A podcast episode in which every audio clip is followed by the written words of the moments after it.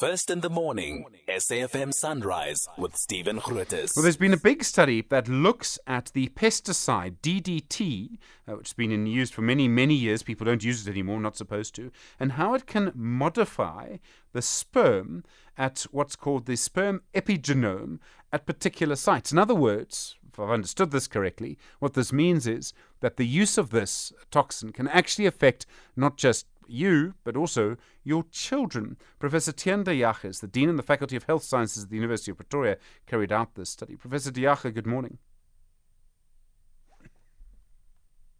Good morning. Professor, sorry about that. Hello. Good morning. Can you hear me? Yes, we can. Thank you. You talk about epigenetics. What is that?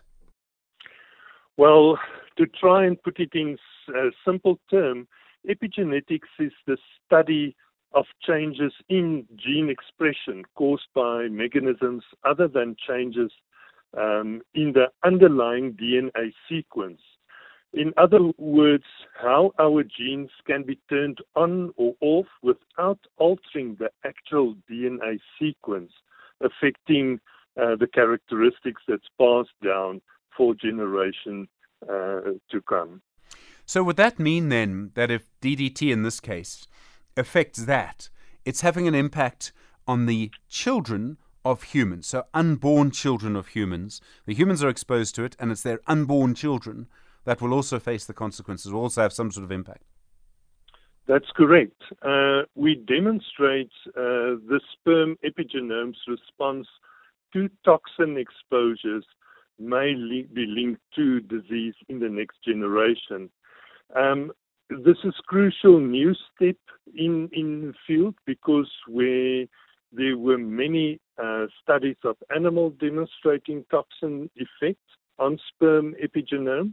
Studies in humans have not comprehensively demonstrated this. So, in other words, the transgenerational effect are therefore found to be paternal. In other words, transferred from the father's side. Why is it the father's side? Well, because of the sperm, the effect that it's got, the epigenetic changes that's taking place on the sperm.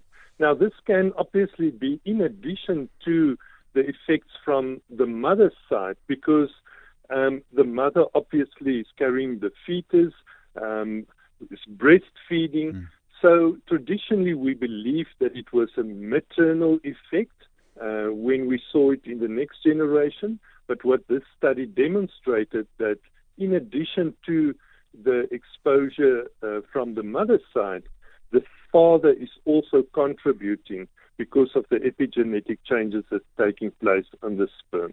I mean, I presume it wouldn't just be DDT, it would be all sorts of other things that could be having impacts like this as well? Absolutely. Remember, DDT is an endocrine disrupting chemical. Uh, DDT specifically has got estrogenic properties. In other words, would mimic, mimic the uh, female hormone estrogen, but its metabolite, DDE, is a potent anti-androgen and will block androgen receptors. Now, we know that there's about 30,000 chemicals in the environment, uh, ranging from insecticides to air pollutants, um, plasticizers, um, various products in, used in pharmaceuticals, etc., that people are exposed to. So um, many of these endocrine disrupting chemicals might obviously have the same uh, potential effect in the next generation. So then, uh, I mean, what would that actually mean for unborn children? Do we know how severe? What kind? Um, I mean, is there any way of sort of you know looking at a child and saying this is the result of that? I mean, there is uh, specific diseases associated with endocrine disrupting exposure.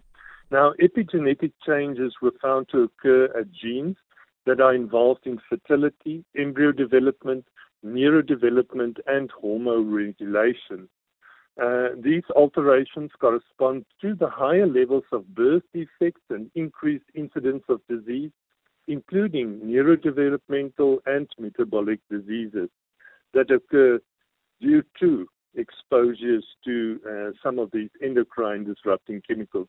And I must add to that, it's not only found in South Africa, it is globally. We've even seen it in the Canadian north, the Arctic region. Professor, thank you very much indeed. Professor Tiaan de Jager is an envi- is a, the, a dean in the Faculty of Health Sciences at the University of Pretoria. Really appreciate the time.